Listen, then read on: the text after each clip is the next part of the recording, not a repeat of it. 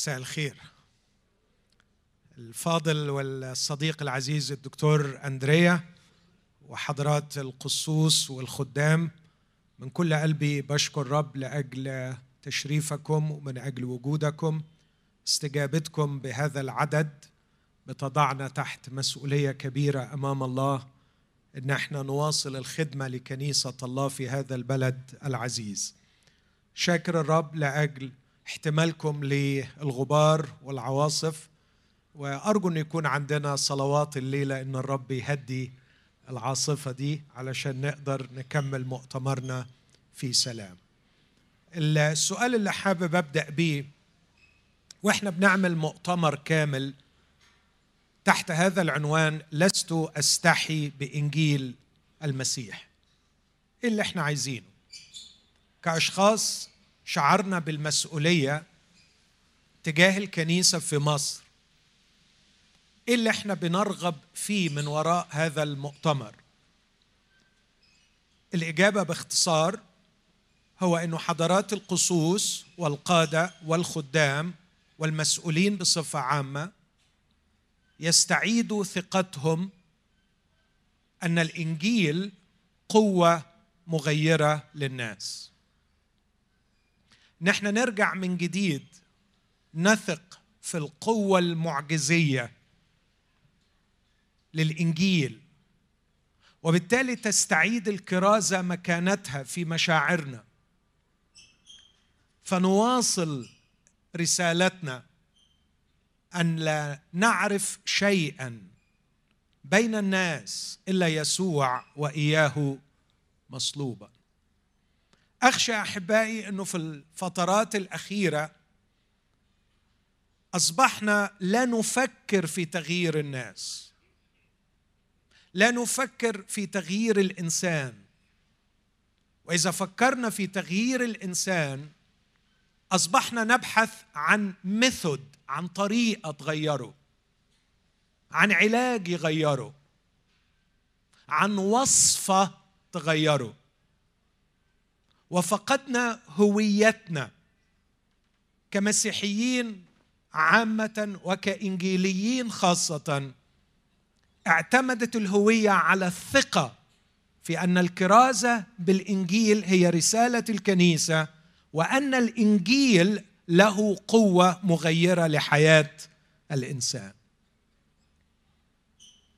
يبدو أننا أصبحنا نستخف بالكرازة بالإنجيل. يبدو أننا أصبحنا نقدر وصفه علاجية للإنسان بدلا من الثقة في الروح القدس وهو يعلن حق الإنجيل. لعل هذا المؤتمر يقودنا إلى توبة حقيقية عن هذه الخطية لأني أراها خطية. لعل هذا المؤتمر يستعيد بريق الإنجيل لعل هذا المؤتمر يعيدنا نحن كخدام إلى ثقتنا الأولى كإنجيليين مصريين إلى ثقتنا الأولى في قوة الإنجيل حيث كان همنا الأول والأخير هو أن نكرز ولا نستحي بإنجيل المسيح. وأيضا أحب أسأل سؤال تاني في البداية. هو إيه اللي ممكن يكون خبر حلو الأيام دي؟ إيه اللي ممكن يكون خبر حلو؟ أعتقد إنه لو حد قال إنه على آخر السنة دي 2018 ستحل كل المشاكل الاقتصادية للمواطن المصري أعتقد إن ده خبر كويس. أعتقد لو حد قال إنه في يقين وخبر أكيد 100% إنه بنهاية 2018 ستنتهي البطالة تماما من مصر. أعتقد إن ده خبر كويس. أعتقد إنه لو حد قال إنه تم اكتشاف حقول بترول في مصر جديدة ستجعل مصر من أكثر البلاد تصديرا للنفط في العالم ممكن كلنا يعني نرقص طربا. ودي كلها أخبار كويسة أتمنى إنها تحصل. بس اسمحوا لي أقول حاجة. لو كل الحاجات دي حصلت والإنسان المصري ما تغيرش من جوه الأخبار دي من وجهة نظري ملهاش لازمة. إن التحدي الأكبر الذي يواجه الإنسان ليس في مصر فقط بل في العالم كله هو حاجة الإنسان نفسه إلى تغيير. حاجة الإنسان إلى تغيير. أعتقد أنه من الواقع من الواضح أن انهيار الإنسان من الداخل اخلاقيا علاقاتيا عقليا نفسيا انهيار الإنسان من الداخل هو مصدر كل الأزمات وليس ناتج عنها. وبالتالي يتهيأ لي أن الخبر الأعظم الذي نترجى سماعه هو خبر مختص بتغيير أسمع من حضراتكم مش تغيير ظروف الإنسان. لكن يتهيأ لي أن أعظم خبر ممكن نتمنى نحلم أن نسمعه هو تغيير الإنسان نفسه. إخوتي الأحباء بكل كلمات الصدق والصحو واليقين لا أعرف قوة في الوجود قادرة على تغيير الإنسان إلا قوة إنجيل المسيح. إلا قوة إنجيل المسيح. هذا الكنز الذي بين أيدينا هذه الدعوة العظمى التي بين أيدينا نحن نهملها ونبخثها حقها. عندما نتصور أنها شيء ديني شيء لاهوتي شيء روحي فكري لا تأثير له على الشارع لا تأثير له على العائلة لا تأثير له على الصناعة لا تأثير له على الفن لا تأثير له على السياسة. كلا الإنجيل عندما يغير الإنسان كل شيء يتغير. نحن لا ننسحب من الواقع عندما ننادي بالإنجيل. بالعكس نحن لن نكون أكثر التحاما مع الواقع.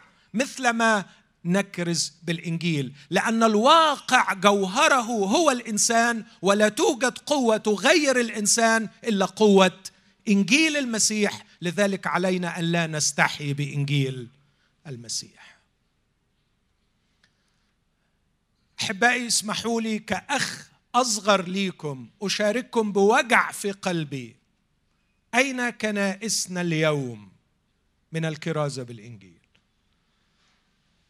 اننا أصبحنا نبحث عن برامج تدريبية ونهضات تنموية ووصفات علاجية نفسية. وأصبحنا نرى الكرازة بالإنجيل كأنها شيء متخلف من الماضي لم نعد في احتياج إليه. لكننا نجرم في حق شعبنا نجرم في حق الإنسان. بولس الرسول قال هذه العبارة ويل لي. ويل لي إن كنت لا أبشر. الويل لنا ككنيسه الويل لنا ككنيسه إن كنا نحرم الناس من الاستماع إلى أعظم خبر أن المسيح يحبهم وأنه مستعد أن يغير حياتهم. لماذا فشلنا؟ لماذا تراجعنا؟ لماذا أصبحنا ننظر إلى الكرازة بالإنجيل وكأنها شيء قديم. أكل عليه الزمان وشرب ولم يعد يناسب عصرنا وتطور عصرنا. إن لم يكن الإنجيل فماذا؟ إذا لم يكن الإنجيل فماذا؟ دلوني على أي شيء آخر قادر على تغيير الإنسان. إذا لم يكن الإنجيل فماذا؟ وإذا لم نكن نحن فمن؟ إذا كنا نبغي تغييرا حقيقيا للواقع فعلينا أن نغير الإنسان. وأي قوة تغير الإنسان إلا قوة إنجيل يسوع المسيح. فإذا لم يكن الإنجيل فماذا؟ دلوني على شيء يغير الإنسان. وإذا لم نكن نحن فمن؟ قديما الترنيمه القديمه ملائكة السماء ليسوا مبشرين. إذا لم نكن نحن فمن يكرز بالإنجيل؟ بنعمة الرب هنسمع في هذا المؤتمر محاضرات مختلفة عن الإنجيل. ما هو الإنجيل؟ لماذا نحتاج للإنجيل؟ ما هو الواقع البشري الذي يجعلنا نحتاج للإنجيل؟ هنسمع عن هل هناك بدائل؟ هل الإنجيل أصبح شيء غير عصري؟ كيف نوصل الإنجيل؟ محاضرات كثيرة. في هذه المحاضرة هركز على تعريف بسيط. ما هو الإنجيل؟ ما هو الإنجيل؟ لألا نقضي المؤتمر كله بنقول لست أستحي بإنجيل المسيح وإحنا ما عندناش اتفاق على ما هو الإنجيل. فمحتاج أخذ مع حضراتكم دقايق أجتهد أن أعرف فيه من كلمة الله ما هو الإنجيل. لذلك أستأذنكم في البداية لو سمحتم ولو ما فيش إرهاق أو لو ما فيش موانع صحية إن إحنا نقف ونسمع جزء من كلمة الله المقدسة هقرأ من رسالة الرسول بولس إلى المؤمنين في كورنثوس والأصحاح الخامس عشر ثم من رسالة غلطيا في كورنثوس الأولى أصحاح 15 الرسول يقول وأعرفكم أيها الإخوة بالإنجيل. أعرفكم بالإنجيل الذي بشرتكم به وقبلتموه وتقومون فيه وبه أيضا تخلصون. إن كنتم تذكرون أي أي كلام بشرتكم به إلا إذا كنتم قد آمنتم عبثا. فإنني سلمت إليكم في الأول ما قبلته أنا أيضا أن المسيح مات من أجل خطايانا حسب الكتب وأنه دفن وأنه قام في اليوم الثالث حسب الكتب. وأنه ظهر لصفا ثم للاثني عشر. ثم من رسالة غلاطيا الأصحاح الأول وأعداد أيضا من الأصحاح الثاني. غلاطيا واحد ستة. إني أتعجب أنكم تنتقلون هكذا سريعا عن الذي دعاكم بنعمة المسيح إلى إنجيل آخر. ليس هو آخر غير أنه يوجد قوم يزعجونكم ويريدون أن يحولوا إنجيل المسيح. ولكن ولكن إن بشرناكم نحن أو ملاك من السماء بغير ما بشرناكم فليكن أناثيما. كما سبقنا فقلنا أقول الآن أيضا إن كان أحد يبشركم بغير ما قبلتم فليكن أناثيما. الأصح الثاني أبدأ القراءة من عدد واحد. ثم بعد أربع عشرة سنة صعدت أيضا إلى أورشليم مع برنابا آخذا معي طيطس أيضا وإنما صعدت بموجب إعلان وعرضت عليهم الإنجيل الذي أكرز به بين الأمم ولكن بالانفراد على المعتبرين لئلا لئلا أكون أسعى أو قد سعيت باطلا. عدد أقرأ عدد خمسة يقول عن أو أكمل القراءة. لكن لم يضطر ولا تيتوس الذي كان معي وهو يوناني أن يختتن. ولكن بسبب الإخوة الكذبه المدخلين خفية الذين دخلوا اختلاسا ليتجسسوا حريتنا التي لنا في المسيح كي يستعبدونا الذين لم نذعن لهم بالخضوع ولا ساعة ليبقى عندكم حق. الإنجيل. آمين. هذه هي كلمة الرب. خلونا وإحنا واقفين نشكر الرب من أجلها ونطلب منه أن يسكنها بغنى في قلوبنا. أبانا المحب يا من أرسلت لنا هذا الخبر المفرح عن ابنك يسوع المسيح. يا من علمتنا أن هذا الكتاب كله يدور حول هذا الحق. أعن عبيدك وأبنائك في هذا المساء. انهض بالتذكرة ذهننا النقي. استرجعنا إلى هذا الحق وأرجع هذا الحق لنا. وأعطنا يا أبانا أن تسكن فينا كلمتك بغنى. احفظنا من كل شر سيج بسياجك الإلهي حولنا في هذه الأيام. وأمر أنت بتهدئة هذا الجو لكي نستطيع أن نجلس في هدوء ووقار نتعلم أقوالك. أشكرك يا أبانا لأنك في حبيبنا يسوع تسمع وتستجيب. آمين. تفضلوا. عايز أبدأ ببعض النقط أجاوب بها على سؤال لماذا نسأل هذا السؤال؟ ما هو الإنجيل؟ هل مهم إن إحنا في جلسة زي كده كخدام وقادة نرجع نفكر روحنا وكل واحد يفكر صاحبه ويقول له هو إيه الإنجيل بالظبط؟ ونسمع من بعض ونمتحن إجابات بعض حتى نصل لليقين من جهة صحة مفهومنا عن ما هو الإنجيل. أعتقد أن ده في غاية الأهمية للأسباب الآتية. اسمحوا لي أقولها بسرعة شديدة. أول شيء وأخطر شيء أنا محتاج أعرف إيه هو الإنجيل لئلا أكون آمنت عبثا. لو تاخدوا بالكم العبارة اللي قالها الرسول بولس بيقول لهم أعرفكم أيها الإخوة بالإنجيل الذي بشرتكم به إن كنتم تذكرون أي كلام بشرتكم به اسمعوا من فضلكم اسمعوا أرجوكم إلا إذا كنتم آمنتم عبثا. ما معنى أننا نؤمن عبثا؟ انه يكون وصلك خبر وانت صدقته وعشت بيه وبتقول أنا مؤمن بيه بس الإيمان بتاعي وبتاعك في موازين الرسول بولس هو إيمان عبثي. إن كان إيمانا بإنجيل غير الإنجيل الصحيح. وعلشان ما عنديش وقت طويل هل تمتلئ؟ بلاش تمتلئ.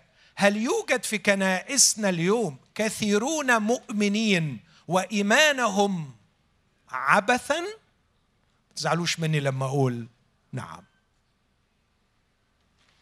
إذا آمنا بإنجيل لم نتحقق من صحته ولم نفحص ما كرز لنا به إن طول الأيام لا يجعل الخطأ صواب وكثرة الأعداد التي تتبع الخطأ لا تجعل الخطأ صواب. يظل الخطأ خطا وإن مرت عليه آلاف السنين أو إن تبعته الملايين. وقد نكون مؤمنين بإنجيل آخر غير إنجيل المسيح. وهذا الإيمان طبقا لكلام الرسول بولس هو إيمان عبثي. إلا إذا كنتم آمنتم عبثا. معقول؟ معقول؟ ده أنا حضرت عشر مؤتمرات ده أنا خدمت ده أنا طلعت على منابر ده أنا رنمت ده أنا وعظت. اسمح لي أقول نعم. وفي النهاية يكون الإيمان إيمان عبثي. الأمر الثاني لماذا في مؤتمر كهذا نسعى أن نتحقق من صحة التعريف للإنجيل؟ ما هو الإنجيل؟ لئلا نكون كخدام نسعى باطلا. بولس في كورنثوس الأولى 15 خايف على المؤمنين لئلا يكون إيمانهم عبثا. بولس في غلاطيا 2 كان خايف إن خدمته هو تكون خدمة باطلة. فبيقول بعد 14 سنة بكرز صعدت وعرضت الإنجيل على المعتبرين. اسمعوا من فضلكم يا أحبائي قوة التعبير. لئلا أكون قد سعيت أو أسعى باطلا. أنا كخادم للمسيح وهذا شرف. إذا لم أتحقق من محتوى الإنجيل الذي أكرز به قد أظل أكرز وأكرز وأكرز وأتعب وفي النهاية أكتشف أن كل سعي باطل. لماذا نعرف الإنجيل؟ لأن هناك مؤمنين آمنوا عبثا ولأن هناك خدام يسعوا باطلا وأنا لا أريد ولا أتحمل ابدا أن يحاسبني الله على ناس كانوا أمامي كانوا بين يدي كنت قريبا منهم. ولم أمد يدي ولم أصرخ ولم أحذر ولم أنبه.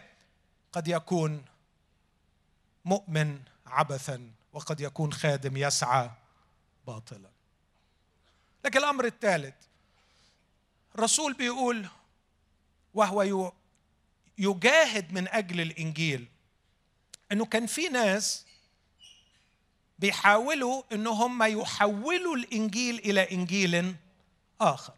بعدين يقول كلمة غريبة الذين لم نذعن لهم بالخضوع ولا ساعة لكي يبقى عندكم حق الإنجيل. أنا كشخص مسيحي أحب أن أدافع عن حق الإنجيل كمدافع مسيحي ك apologist يهمني قوي أعرف هو إيه اللي دافع عنه. إيه اللي دافع عنه؟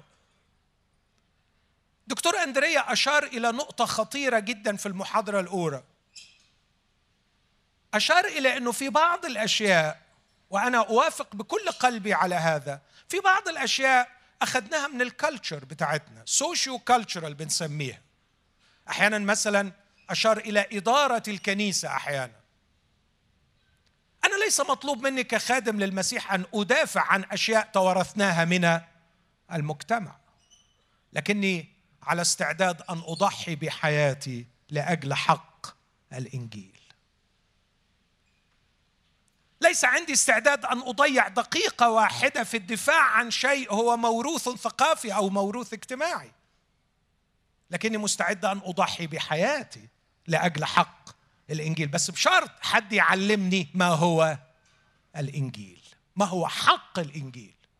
لكي يكون عندنا وضوح ما هو الذي ندافع عنه ما الذي نستميت في الدفاع عنه وما هو الذي يمكن أن نتناقش بخصوصه. أعتقد أن إحنا بنهدر الطاقة كثيرا أحيانا في خلافات وصراعات وأشياء ليست هي الحق الذي ينبغي أن ندافع عنه. الرسول بولس بيقول لكي يبقى عندكم حق الإنجيل ندافع عن حق الإنجيل. لكي ندافع أعتقد أنه من الحماقة أن ندافع عن شيء نحن لا نعرفه أو نفهمه. لذلك في أول محاضرة أو ثاني محاضرة في البداية في أول يوم نحتاج أن إحنا نعرف ما هو الإنجيل. الأمر الرابع لأنه للأسف يوجد قوم يزعجون المؤمنين وينادون بإنجيل آخر. هل ده بيحصل؟ حصل في أيام الرسول بولس وكان الرسول بولس عنيف ولم أره عنيفا كما رأيته في هذا الأمر. بولس بيقول لهم إن بشرناكم نحن أو ملاك من السماء بغير ما بشرناكم به فليكن اناثيما آه كنت أتمنى إن الدنيا تبقى حلوة ولذيذة وكل حاجة ماشية كويس وكل الناس امنا وكل الناس مخلصين وكل الناس طيبين وكل الناس أمناء وكل اللي بيقولوه كل الناس كلام صحيح. صدقوني أتمنى كده. بس قريته معايا بيقول بسبب إخوة كذبة. لاحظ التعبير إخوة كذبة. الذين دخلوا خلسة. في وسطينا في وسطينا في إخوة كذبة. للأسف. دخلوا خلسة. لا لا لا الشر بره وبعيد. إحنا ملناش دعوة بالحاجات دي. لا ليه؟ ليه؟ وإحنا يعني أشطر من أيام. يا أخي ده كانوا 12 وكان وسطيهم رب المجد. وكان فيهم واحد كذاب. كم واحد من ال 11 تلميذ عرفوا إنه كذاب في البداية. ردوا عليا سمعوني صوتكم. كم واحد من ال 11 فهموا انه ده حرامي ونصاب؟ إحنا مش أفضل. إخوة كذبة دخلوا خلسة لكي يتجسسوا حريتنا التي لنا في المسيح يحولون إنجيل المسيح إلى إنجيل آخر. لذلك علينا أن نجتمع وأن نناقش وأن نفكر وأن نراجع أنفسنا لنعرف ما هو الإنجيل. وبالمناسبة هناك أناجيل مزيفة كثيرة مطروح. طبعا لما أقول مزيفة ما حدش ياخد كلامي من السياق. يعني مش في كتب مكتوبة متحرفة أو متغيرة لا. أقصد كرازة بشيء غير الإنجيل الحقيقي. وأحيانا تتكسب آيات كتابية وهي ليست الإنجيل. قلت أربع أسباب لكي لا يؤمن الناس عبثا لكي لا يسعى الخدام باطلا لكي نعرف ما الذي يجب أن ندافع عنه ولأن هناك أناس دخلوا خلص لكن اسمعوني أيضا. فيليبي واحد سبعة وعشرين. يقول الرسول للمؤمنين أخيرا يا أخواتي فقط فقط يا أخواتي عيشوا كما يحق لإنجيل المسيح. اسمعوني أحبائي من فضلكم. حتما حتما سنعيش طبقا للإنجيل الذي آمنا به. لن نستطيع أن نفصل حياتنا وعيشتنا عن نوع الإنجيل الذي آمنا به. فإذا كان الإنجيل الذي آمنا به إنجيل زائف إنجيل مخشوش فحياتنا ستكون حياة مخشوشة. وأيضا اسمحوا لي أن أطرح طرحي وأقول أن معظم ما أراه من فشل أخلاقي. في الأوساط التي نعيش فيها في كنائسنا هو بسبب أن هؤلاء الأشخاص عندما بدأوا حياتهم مع المسيح بدأوها بالإيمان بإنجيل كاذب. كانش الإنجيل الحقيقي. ما كان هو مش العيب ربما على الكارز. يمكن الكارز الراجل ما قصرش. بس هو سمع اللي هو عايز يسمعه. مستواك الأخلاقي مستواي الأخلاقي عمره ما هيرتفع عن نوع الإنجيل الذي أنا آمنت به. شئت أم أبيت؟ هعيش طبقا لنوع الإنجيل الذي آمنت به. وأخيرا أقول يا إخوتي أن الإنجيل الحقيقي الذي كرز به الرسول بولس وكرزت به الكنيسة الأولى اسمعوني من فضلكم هو إنجيل خلص ويخلص. أرجوكم انتبهوا يا أحبائي هو إنجيل خلص ويخلص.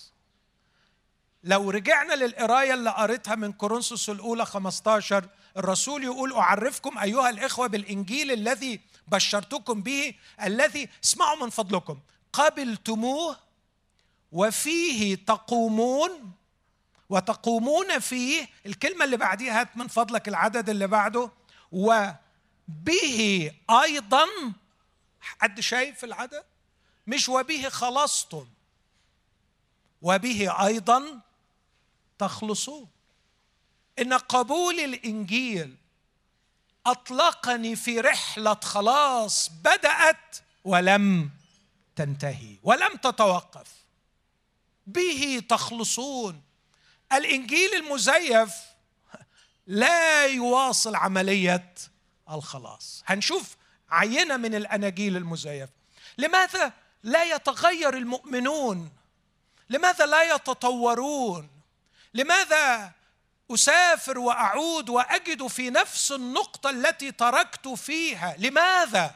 لأنه لم يؤمن بالإنجيل الحقيقي. هو آمن بإنجيل مزيف. إن الإنجيل الحقيقي قوته أنه ليس فقط خلص لكنه أيضا يخلص. وبه أيضا تخلصون. عشان كده لما ما بشوفكش بتعيش رحلة الخلاص. بتعيش عمر بتتخلص فيه كل يوم وكل يوم بتحلو وكل يوم بتتغير وكل يوم أحسن من اللي فات. اسمح لي أراجع نوع الإنجيل اللي أنت آمنت به قد لا يكون الإنجيل الحقيقي. اذا ما هو الإنجيل الحقيقي؟ بضدها تعرف الأشياء أو تعرف الأشياء. علشان كده هاخد دقايق أقول ما هو ليس بالإنجيل الحقيقي. وبعدين أنتقل للإنجيل الحقيقي. لكن كمان قبل ما أقول ما هو ليس الإنجيل عايز أقول إن في مشكلة ركزوا معايا من فضلكم وأنا عارف معظم أحبائي اللي هنا بيوعظوا وبيتكلموا. في مشكلة لا يمكن تجنبها وفي مشكلة يتحتم علينا تجنبها. إيه المشكلة اللي لا يمكن تجنبها؟ هقولها بالبلدي. الواعظ يقول اللي هو عايزه والسامع يفهم اللي هو عايزه. دي ملهاش حل.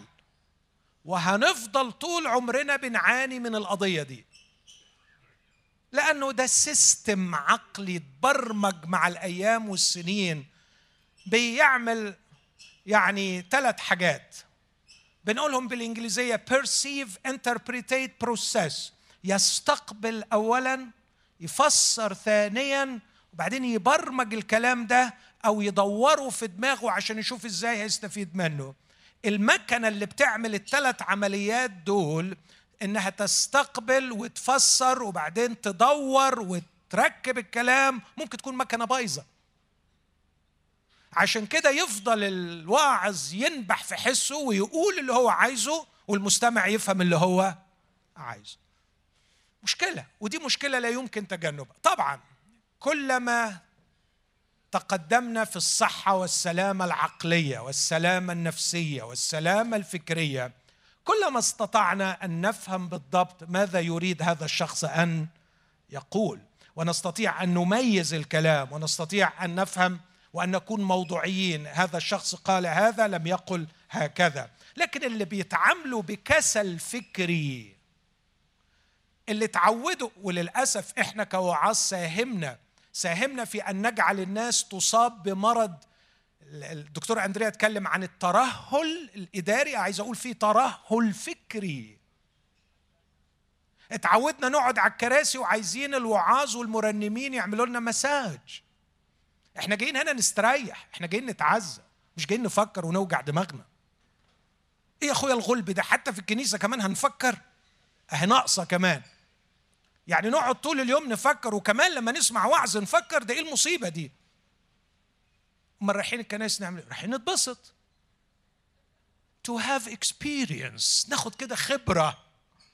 الواحد يطلع دفيان يطلع مبسوط. لكن حتة إن أنا أتنور وأشد عضلات مخي وأفكر وأرهق نفسي شوية لا لا بلاش يعني ده وجع قلب.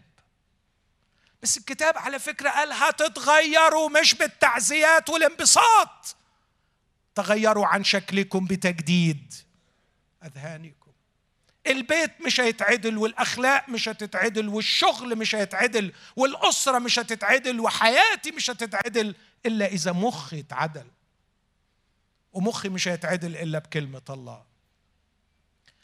هذه مشكلة لا يمكن تجنبها لأني كواعظ تحت رحمة السامع. أنا أقول اللي عايز يقوله هو بيسمع اللي عايز يسمعه فهذه مشكلة لا يمكن تجنبها. لكن في مشكلة تاني يتحتم علي كواعظ أن أتجنبها وهي عدم الوضوح. ينبغي أن أكون واضحا جدا. يقول الرسول بولس عن وهو ينصح تيموثاوس يقول له مقدما في التعليم نقاوة ووقارا وكلاما صحيحا غير ملوم لكي يخزى المضاد. إذ ليس له شيء رديء يقوله عنكم. يتحتم على كل من يحمل مسؤولية حمل الكتاب المقدس ألا يستهتر بالسامعين وألا يستهتر بمهمة عظيمة كهذه أن ننادي بحق الإنجيل. إخوتي الأحباء يا من تحملون الكتاب المقدس إني أناشدكم باسم الرب يسوع وأكاد أستعطفكم وأريد أن أصل عند أقدامكم وأترجاكم احترموا عقول السامعين من فضلكم. اجتهدوا في دراسه كلمة الله. لا تستسهلوا الأمور. لا تحولوا إلى بزنس رخيص. ما انساش ابدا ابدا كلمة مؤلمة قد لا تجسد كل الألم لكن توضح شيئا منه. بقول له مش قادر آجي أوعظ. قال لي يا أخي وعظة قديمة وسخنها. وخلصنا. يا طلع واحدة قديمة وسخنها يا أخي. يا لحجم احتقار شعب الله. يا لحجم احتقار السامعين. يقول الكتاب إن كان يتكلم أحد فكأقوال الله. وإن كان يخدم أحد فكأنه من قوة يمنحها الله لكي يتمجد الله في كل شيء بيسوع المسيح. قدم في التعليم نقاوة بيور وقارا وكلاما صحيحا. كن واضحا.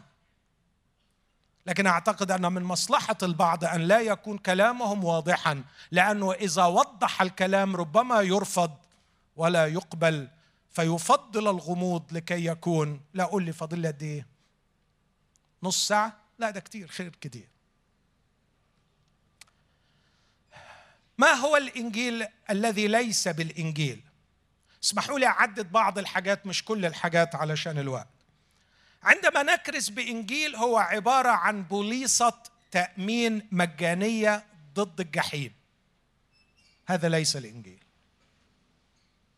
بوليصة تأمين مجانية ضد الجحيم. أحبائي اسمعوني من فضلكم. كما قال يثام اسمعوني يسمع الله لكم. اسمعوني من فضلكم. هل قبولي للإنجيل الحقيقي يضمن لي النجاة من الجحيم أم لا يضمن؟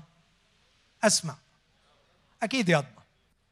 السؤال اللي بعده اذا اذا اذا هل موضوع الإنجيل هو النجاة من الجحيم؟ لا. لا أو ألف لا. لكن عندما يجتهد الكارز في أن يرعب الناس من الجحيم ثم فجأة يفتح لهم باب خروج على أن هذا هو الإنجيل هذا لعب بأخطر حقيقة لعب بالإنجيل. الإنجيل ليس بوليصه تأمين وده اللي بيحصل.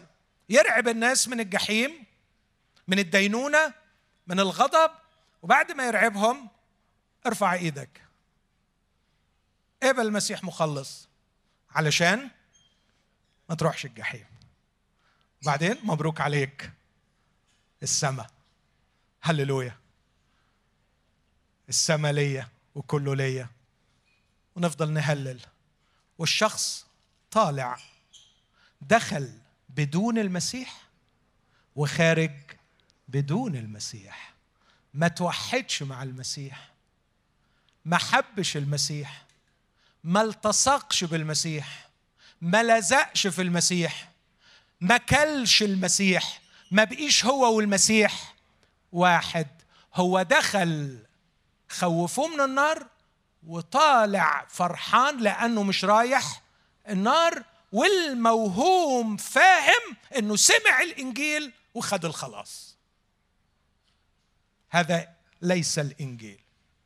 ليس الإنجيل بوليصه تامين مجانية ضد الجحيم ليس الإنجيل أيضا هو حاجة علاجية ثرابيوتيك ضد الشعور بالذنب. كطبيب نفسي أعرف قسوة الشعور بالذنب وبعض الدراسات تقول أن أحد أهم أسباب الاكتئاب من وجهة نظري أحد أهم أعراض الاكتئاب هو الشعور بالذنب. فالذنب شعور ثقيل لكن كمان معاه الشعور بالعار الخجل. ونحن في ثقافة تركز كثيرا على الشعور بالخجل والعار.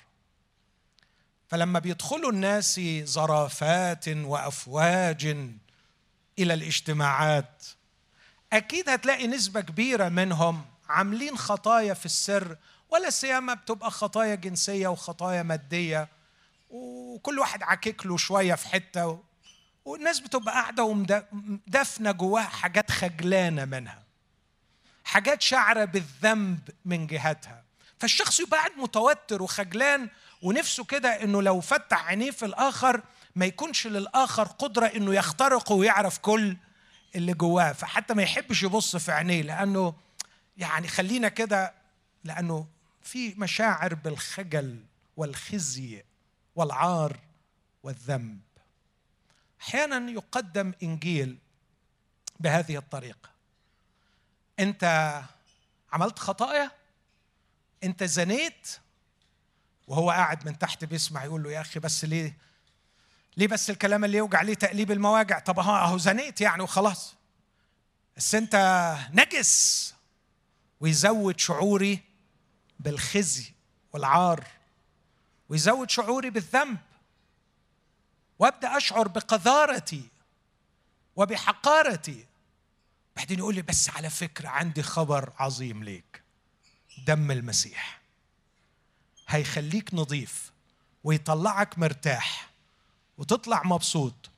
ارفع إيدك تعال لقدام اطلب بس التطهير وكل حاجة هتبقى تمام. ويخرج الشخص فرحان مبسوط لمدة ثلاثة أيام. ده إذا وصلوا ثلاثة أيام. وبعد ثلاثة أيام يرجع تاني لنفس الخطية. ويكتشف إنه ما زال عنده الشعور بالدنس والنجاسة. ويبحث من جديد عن هذه التعويذة السحرية التي قدموها له لكي تشفيه من الشعور بالخجل والذنب والعار. تاني أقول اسمعوني يسمع الله لكم. هل قبول المسيح مخلص؟ يخلص الإنسان من الشعور بالذنب والشعور بالعار؟ أسمع. لا يا ريت أعلى. الله يفتح عليكم. نعم نعم نعم. إن اتحادي بمسيح يسوع الذي مات من أجلي على الصليب وحمل خطاياي على الصليب وقام من الأموات دافنا وراءه كل خزي وعاري وشري يهبني التبرير الكامل أمام الله ويجعل صفحاتي بيضاء بيضاء بيضاء. لكن هناك فارق شاسع بين الاتحاد بالمسيح الذي مات وقام عني. عندما مات من أجل خطايانا وأقيم لأجل تبريرنا هناك فارق بين الاتحاد بالمسيح وبين محاولة الاستفادة من دم المسيح. لكي أتخلص من الشعور بالذنب. الذنب والخجل والعار دون أن أقبل المسيح. أحبائي 16 مرة في العهد الجديد يتكلم العهد الجديد عن يسوع كمخلص. 420 مرة يتكلم عنه كرب. كرب. إن قبول المسيح هو إني أشرف بأني أكون تلميذا له وعبدا له. إن قبول المسيح مخلص تعني اني اقبله سيدا وربا على حياتي وأسلمه الحياة كلها. ليس إني فقط أستفيد منه لكي يريحني مرحليا مؤقتا من مشاعر العار والذنب. إن الكرازة بإنجيل علاجي يريح الناس من مشاعر الخجل والخزي والعار والذنب ليس هو إنجيل المسيح. قد يكون الإنجيل هو دعوة للارتباط بالقوة العظمى في هذا الوجود. التي تصنع المعجزات. القوة التي تحل المشاكل. القوة العظمى التي تقف إلى جوارك في ساعة الضيق. قد يكرز بإنجيل يملأ الناس بالرجاء أنهم سيخرجون من هذا المكان ومعهم أعظم قوة في الوجود. اسمعوني يسمع الله لكم. هل الإنجيل الحقيقي والخلاص الحقيقي يجعل الرب يسوع معي كل الأيام؟ نعم. وهل الرب يسوع سيمسك بيدي ويخلصني من كل ضيق؟ نعم. وسأظل طول عمري أشهد وأقول الذي نجانا من موت مثل هذا وهو ينجي. والذي لنا ثقة فيه أيضا أنه سينجي. لكن هذا بعدما اتحدت به. لاحظ لاحظ من فضلك.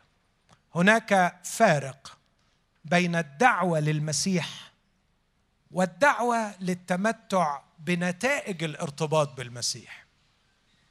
صحيح إن النتائج متضمنة في الارتباط فعندما أقبل المسيح سأنجو من النار لكن في فارق كبير بإنك تقبل المسيح وإنك تكون بتقبل النجاة من النار. أنا ما أعرفش شخص ساذج للدرجة إنه يرفض النجاة من النار لكن أعرف كتير بيرفضوا الارتباط بالمسيح.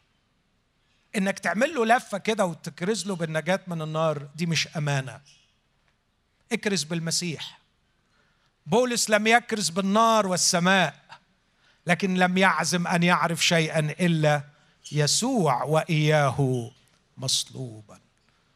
إن رسل المسيح كانوا يكرزون بالمسيح يقدمون للناس المسيح. يقول لإخوة غلطيا عن كرازة بينهم أنتم الذين أمام عيونكم قد رسم يسوع المسيح. مش رسم لهم الجنة والنار رسم لهم المسيح. دعاهم للمسيح. هناك فارق بين الكرازة بالمسيح ربا ومخلصا وسيدا والكرازة بدم المسيح الذي يريح من عناء الشعور بالخزي والعار. هناك فارق شاسع بين الكرازة بالمسيح وبين الكرازة بقوة عظمى تضمن للإنسان الرفاهية والنجاة والشفاء والحياة. رخصنا الإنجيل. لما قدمنا مسيح كل اللي بيعرف يعمله يحل مشاكل الزمان بدل من دعوة علاقاتية راقية للاتحاد بالمسيح الذي مات وقام. لكن أقول أن الإنجيل الصحيح إنجيل المسيح هحط له تعريف في النهاية. لكن خلوني أقول ملاحظات مبدئية عن الإنجيل الصحيح. هو دعوة للارتباط بشخص المسيح الذي مات وقام. ليس بعمل عمله أو سيعمله. ليس بعطية يقدمها. ليس بطريقة تحرر من الخطايا. ليس بخلاص لكن بمخلص. نحن نكرز بالمسيح وإياه. مصلوبا.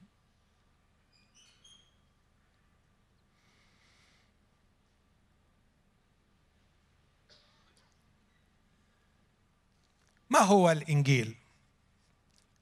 أقدم تعريف صيغته. أقدر أقول عنه تعريف إجرائي بمعنى ليس نهائي لكن مجرد اجتهاد.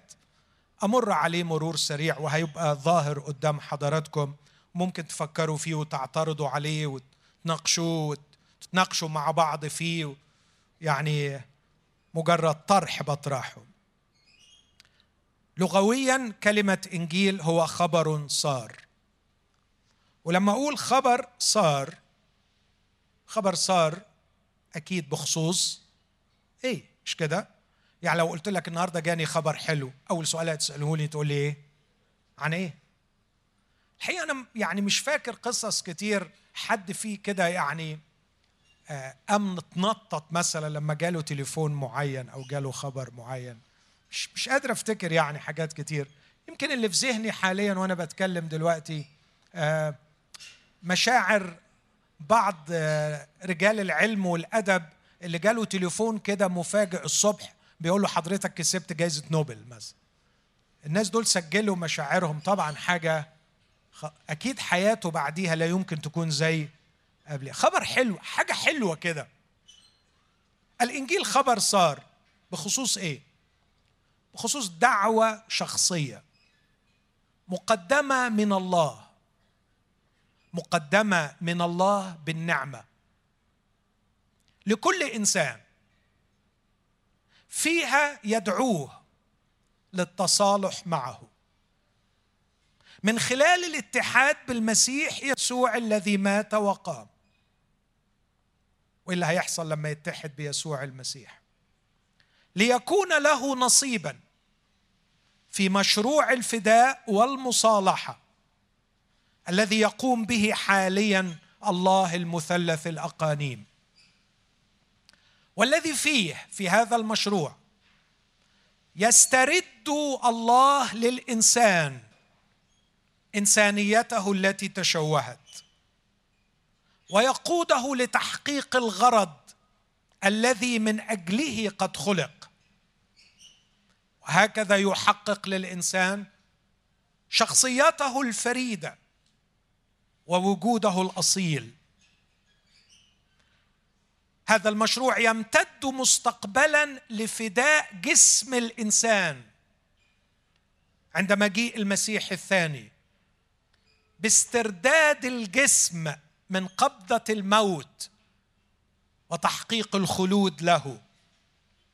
كذلك هذا المشروع يشمل فداء الأرض والسماء ويكتمل بسكن الإنسان مع الله في السماوات الجديدة والأرض الجديدة.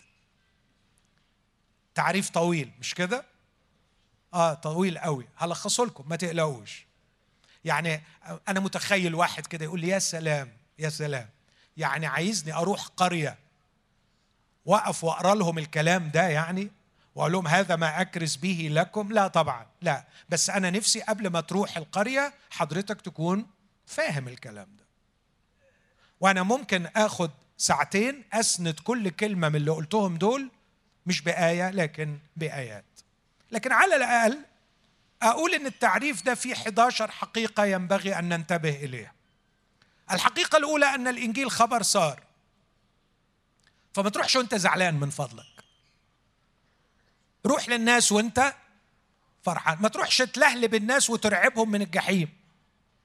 لأن المفروض أنك رايح حامل خبر صار. روح فرحان للناس. روح بتوجه شخص بيحمل للناس فعلا خبر مفرح لأنه هو اتغير وحياته اتغيرت وهو شايف قوة الإنجيل في حياته فمش هين عليه الناس ما يشتركوش في اللي هو فيه.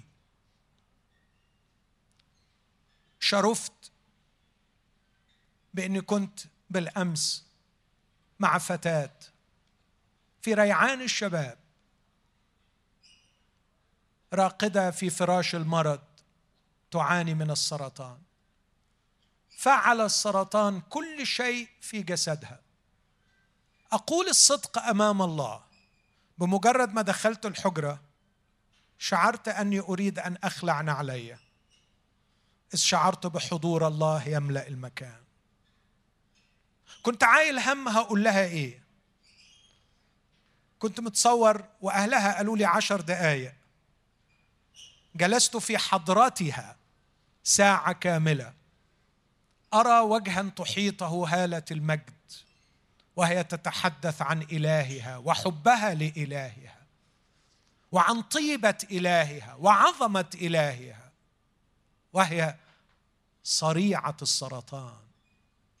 ضيع كل شيء كانت في أرقى مراتب المجتمع والوظائف وهي الآن راقدة في فراش بلا حراك.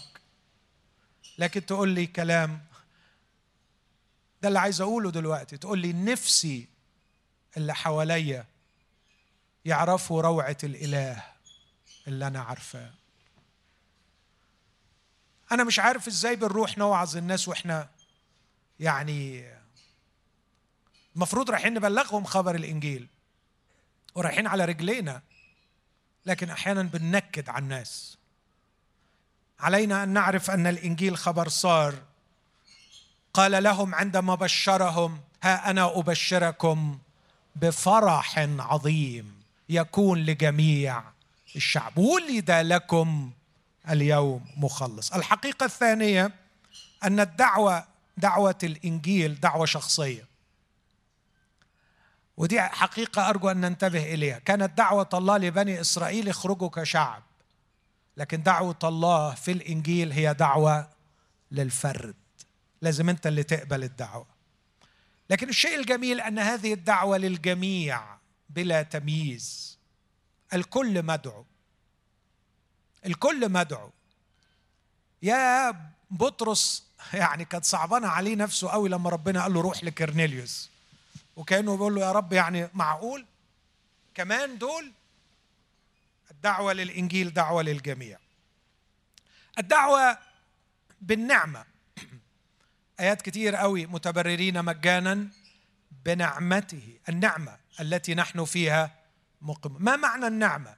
مش معناها اللا اجتهاد مش معناها لا عمل مش معناها لا تعب. النعمة معناها اللا استحقاق. نحن لا نستحق. خبر الإنجيل ودعوة الله في الإنجيل تقبل وليس تكتسب. مش حاجة أعملها علشان أستاهل الدعوة. لا أنا لا أستحق. وعلينا أن نكون واضحين نحن لا نستحق. لكن هذه هذا التعريف الذي وضعته قلت إنه دعوة للتصالح مع الله هذا يتضمن أن الإنسان في حالة عداوة مع الله. والحتة دي بنحاول نغفلها أحيانا. لا علينا أن نكون واضحين. أنا وأنت يا أخي قبل ارتباطنا بالمسيح نحن في حالة عداوة مع الله. الرسول يقول في روميا خمسة ونحن بعد أعداء ونحن بعد خطاة مات المسيح من أجلنا. وبعدين يقول إن كنا قد صلحنا مع الله بموت ابنه فبالأولى كثيرا ونحن مصالحون نخلص بحياته كنا أعداء لله. رومية خمسة بيقول إن إحنا أعداء. ورومية ثمانية بيقول اهتمام الجسد هو عداوة لله. افتكر في كل مرة كسرت وصية الله أنت كنت بتعاديه افتكر في كل مرة أبغضت تعليم الرب أنت تعادي الرب. وعلى الإنسان لكي فعلا يصبح في حالة تجعله يقبل يقبل الدعوة أن يدرك أنه في عداوة مع الله. النقطة اللي جاية آه سريعا عمل الفداء والمصالحة عمل الله المثلث الأقانيم. يعني الآب له دور والابن له دور والروح القدس أيضا له دور. لكن النقطة اللي جاية النقطة سبعة أرجو أن إحنا ننتبه إليها. خبر الإنجيل يقدم الدعوة للمصالحة من خلال الاتحاد بالمسيح يسوع وليس مجرد الاقتناع به.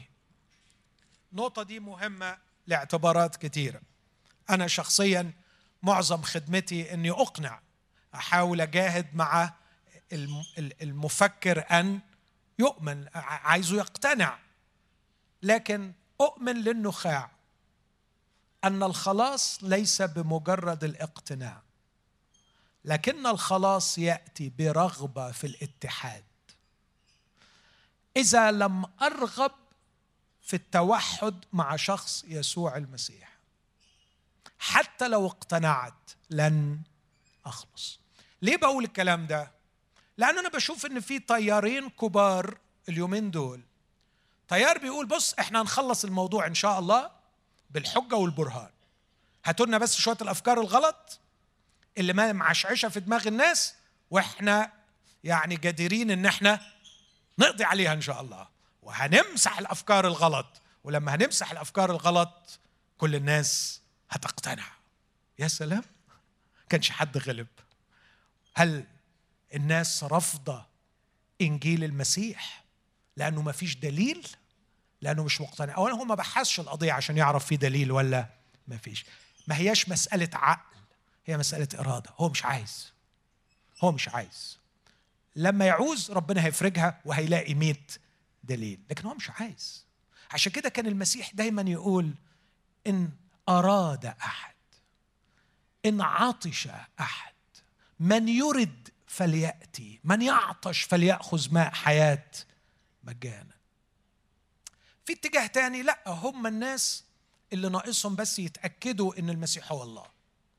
وأول ما هيتأكدوا كل حاجة هتخلص. يا سلام هي دي المشكلة. وعشان كده يا رب اعمل حاجة بقى كده غريبة وعجيبة خليهم كلهم يصدقوا وخلصنا بقى من الحكاية دي. طب على فكرة ما هو ما هو شافوا كتير قوي. ده قوم لهم لعازر. قالوا له هنقتلك ونقتل لعازر. وكثيرون ازرأوا الآيات التي صنع. عملوا إيه؟ آمنوا. آمنوا. لما شافوا الدليل آمنوا. بس تعرف الإيمان بتاعهم ده فالصو. عشان كده يسوع قال الكتاب يقول لكن يسوع لم يأتمنهم على نفسه. اسمع اللي بعديها. في يوحنا سبعة كتير قوي آمنوا لأنهم قالوا معقول المسيح إذا جاء يعمل آيات أكثر من هذه؟ فآمنوا. فقال يسوع لليهود الذين آمنوا به اسمع قال لهم إيه إن ثبتتم في كلامي فبالحقيقة تكونون تلاميذي وتعرفون الحق والحق يحرركم. قالوا له نحن ذرية إبراهيم ولم نستعبد قط. عشان أثر الموضوع قال لهم في الآخر أنتم من أب واحد هو إبليس وشهوات أبيكم تريدوا أن تعملوا. ده بيكلم مين؟ اللي أمنوا به. بس إيمانهم جه بسبب رؤية الآيات. كيف آمن تلاميذ المسيح؟ به. كيف آمن تلاميذ المسيح به؟ تعرف أمنوا إزاي؟ في يوم من الأيام سمعوا يوحنا المعمدان بيشاور عليه وبيقول هو ذا حمل الله الذي يرفع خطية العالم. تاني يوم بيقول عنه هو ذا حمل الله. ما شافوش معجزات لكنهم انجذبوا إلى الشخص. كان في داخلهم فراغ ينتظر مجيء الحمل. كان روح الله قد هيأ القلوب في الأعماق بعطش شديد لمعطي الحياة. كانت ضمائرهم تحتاج إلى الذبيحة الكاملة التي بها يتبرر كل من لم يقدر أن يتبرر من ناموس موسى. كان بداخلهم شوق إلى الله نفسه. رأوا هذا الشخص يعبر من أمامهم وسمعوا المعمدان يقول هو ذا حمل الله. يقول الكتاب فتركه التلميذان وتبعا يسوع. فنظر إليهما يسوع يتبعان وقال لهما ماذا تطلبان؟ قال أين تمكث فقال لهم تعاليا وانظرا وراحوا بيتوا معاه وصاروا تلاميذه احبوه كشخص التحموا به التصقوا به كشخص بعديها خدهم لعرس قانا الجليل وصنع أمامهم آية فيقول الكتاب هذه بداية الآيات التي فعل يسوع فراى تلاميذه مجده وآمنوا به. هم كانوا لسه ما آمنوش؟ لا كانوا مآمنين. بس ده إيمان تأكيدي لما بيشوفوا الأدلة. بعد كده عندما قال لهم انقضوا هذا الهيكل في ثلاثة أيام أقيموا فلما قام يسوع تذكر تلاميذه هذا الكلام فآمنوا بالكتاب وبه. سيأتي الإيمان بالدليل وراء الدليل وراء الدليل لكن الارتباط الأصلي يحدث. بسبب عطش إلى شخص الله الظاهر في يسوع المسيح. علشان كده الإنجيل الحقيقي ليس مجرد اقتناع الاقتناع ضروري لكن لا يخلص. الذي يخلص هو الرغبة والإرادة في الاتحاد بالمسيح. الإنجيل مصالحة تجعل الشخص يسترد إنسانيته مش يسترد الفردوس المفقود. ويسترد شخصيته فيكون انسانا ويكون نفسه. وتسترد له الغرض الذي من أجله خلق. فيكتشف رسالته ودعوته في الحياة ويعيش من أجل أعمال صالحة سبق الله فأعدها لكي يسلك فيها. ويدرك الذي لأجله أدركه المسيح. يسوع. تبقى الحياة حلوة لاني من جوه بتغير ومن بره بنجز في ملكوت الله في مشيئة الله. الإنجيل يقود إلى خبر صار لا يتوقف عند حدود خلاص النفس لكنه ينتظر فداء الجسد عند مجيء المسيح الثاني. ولا يتوقف عند حدود الإنسان لكن يصل إلى فداء ومصالحة السماوات والأرض. أختم أحبائي بكلمتين ونحن نكرز بالإنجيل الصحيح. علينا أن نختبر قوته في حياتنا. وبعدين نكرز بالإنجيل في كلمة واحدة. كل اللي أنا قلته ده يتلخص في كلمة واحدة. المسيح. الكرازة بالإنجيل هي تقديم المسيح للناس. مش تقديم دمه ولا قوته ولا مجيئه. تقديم شخصه في الإنجيل أنا بعرض على الإنسان أن يقبل الاتحاد بشخص يسوع المسيح. أقولها إزاي؟ تقول يعني أنا هروح اوعظ وعظه ساعة أقول لهم المسيح وأنزل؟ لا. هو حضرتك لما تحب المسيح وتعشق المسيح وتدوب في المسيح وتختبر حضور المسيح وقوة المسيح مش هيبقى عندك حكاية غير المسيح. وحكي يا حبيبي عن المسيح تكلم عن المسيح أوصف في المسيح. أيوه بتتكلم عن معجزاته بس مش بتبيع للناس معجزاته. عيب أنت بتقدم شخصه آه وأنا بتكلم عن شخصه هقول ده علم أسمى تعاليم وعمل أعظم معجزات ومات على الصليب لكن مش بسوق حاجات عملها المسيح لكن أنا أكرز بالمسيح. قدم للناس المسيح وعندي خبر حلو ليك. أحلى حاجة عند الروح القدس إنه يمجد المسيح. قال عنه يسوع ذاك يمجدني. أول يا حبيبي ما تنشغل بشخص يسوع المسيح وتبدأ عايز تكرز بالمسيح وإياه مصلوبا روح الله سيؤيدك وسيعطيك كلاما عند افتتاح. فمك. ستصف المسيح وتقدم المسيح. والدعوة هي للتوحد مع المسيح. لكي تصبح عضو في جسد المسيح لكي تلتصق روحك بالمسيح يقول من التصق بالرب فهو روح واحد. عشان كده الرب يسوع كان أحيانا يوصفها ويقول من يأكلني يحيا بي. إن عطش أحد فليقبل إلي ويشرب. طب تخيل لو خدنا المعنى الحرفي بتاع الآية دي. إزاي تتفهم؟ مسيح واقف في اليوم الأخير من العيد وعمالين يكبوا مية علشان يعملوا طقس كده معين رمز للصخرة اللي انفجرت في البرية كان يعملوا الحكاية دي في عيد المظال. فالشعب كله يجري ياخد من المية المكبوبة. فيسوع واقف وشايف المية بتدلق والناس بتجري أفواج ياخدوا المية اللي بيدلقوها الكهنة وهو واقف الناحية الثانية يقول أنا عطش أحد فليقبل إلي ويشرب.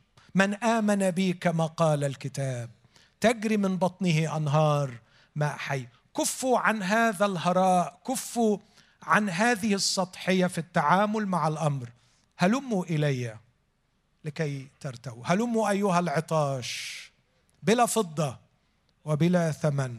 تعالوا كل من يعطش فليأتي ومن يرد فليأخذ ماء حياة مجانا. أصلي أن أكون قد أوضحت ولو قليلا ما هو الإنجيل. إن قلب الإنجيل هو شخص يسوع المسيح الذي أسلم من أجل خطايانا وأقيم لأجل تبريرا يسوع مات ودليل موته الدفن. يسوع قام ودليل قيامته الظهور. المسيح الذي مات وقام هو موضوع هذا الإنجيل.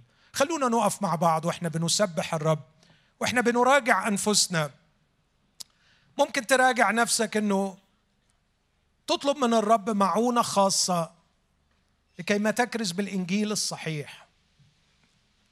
أو ربما تراجع نفسك فتكتشف أن إيمانك كان عبثا لأنك آمنت بقوة آمنت بشيء غير المسيح. أو ربما تفرح لأن كان لك امتياز أن تكرز بالمسيح وإياه مصلوبا. افتخر وافرح وقول يا رب أعني لكي أواصل الجهاد وأقول مع بولس لم أعزم أن أعرف شيئا إلا يسوع وإياه مصلوبا.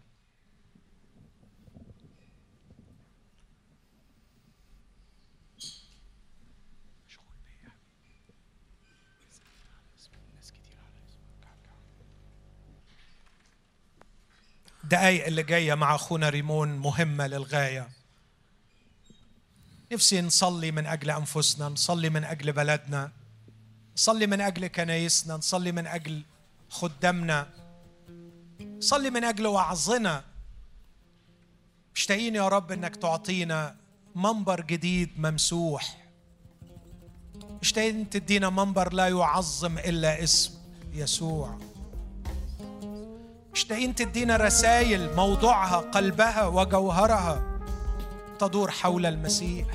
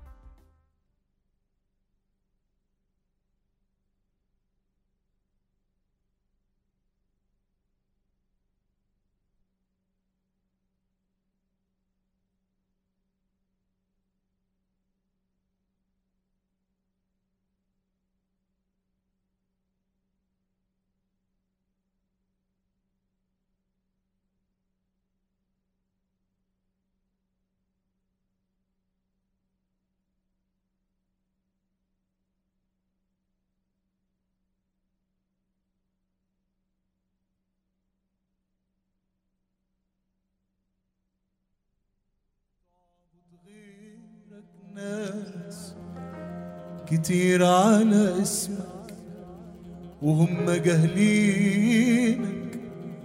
وناس أكتر بالاسم لك وبتعبد غير وناس تانيين تشتاق لك وتتمنى تجيلك.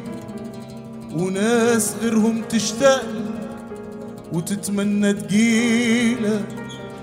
وناس هنا وعايش لك.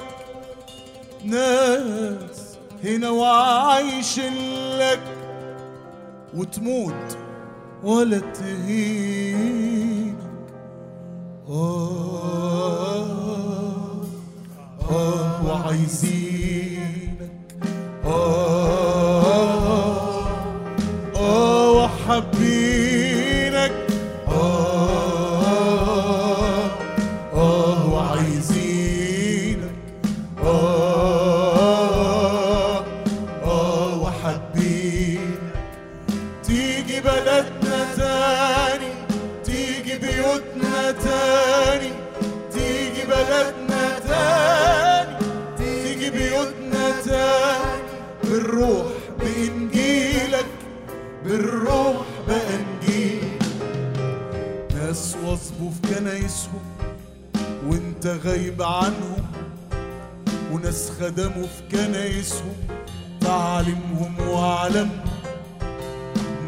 واظبوا في كنايسهم وانت غايب عنهم وناس خدموا في كنايسهم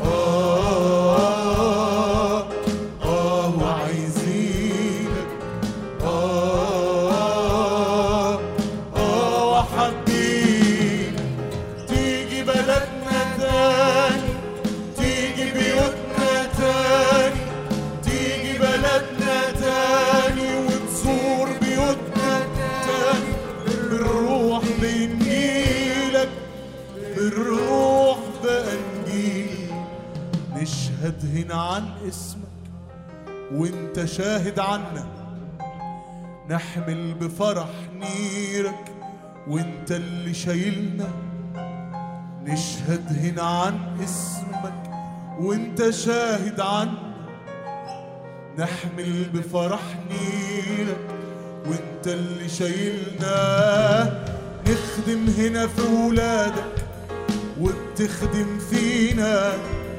نخدم هنا في ولادك وبتخدم فينا. نحمي إيمان إنجيلك.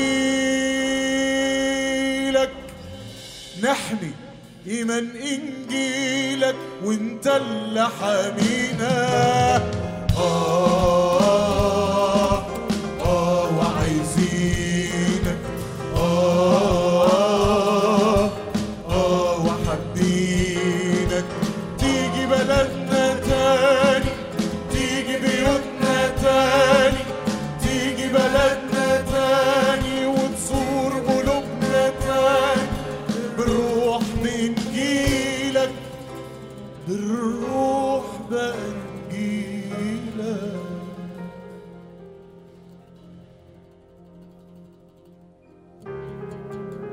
له معايا سامحني لأني رحت للناس رحت للناس بحاجة غيرك.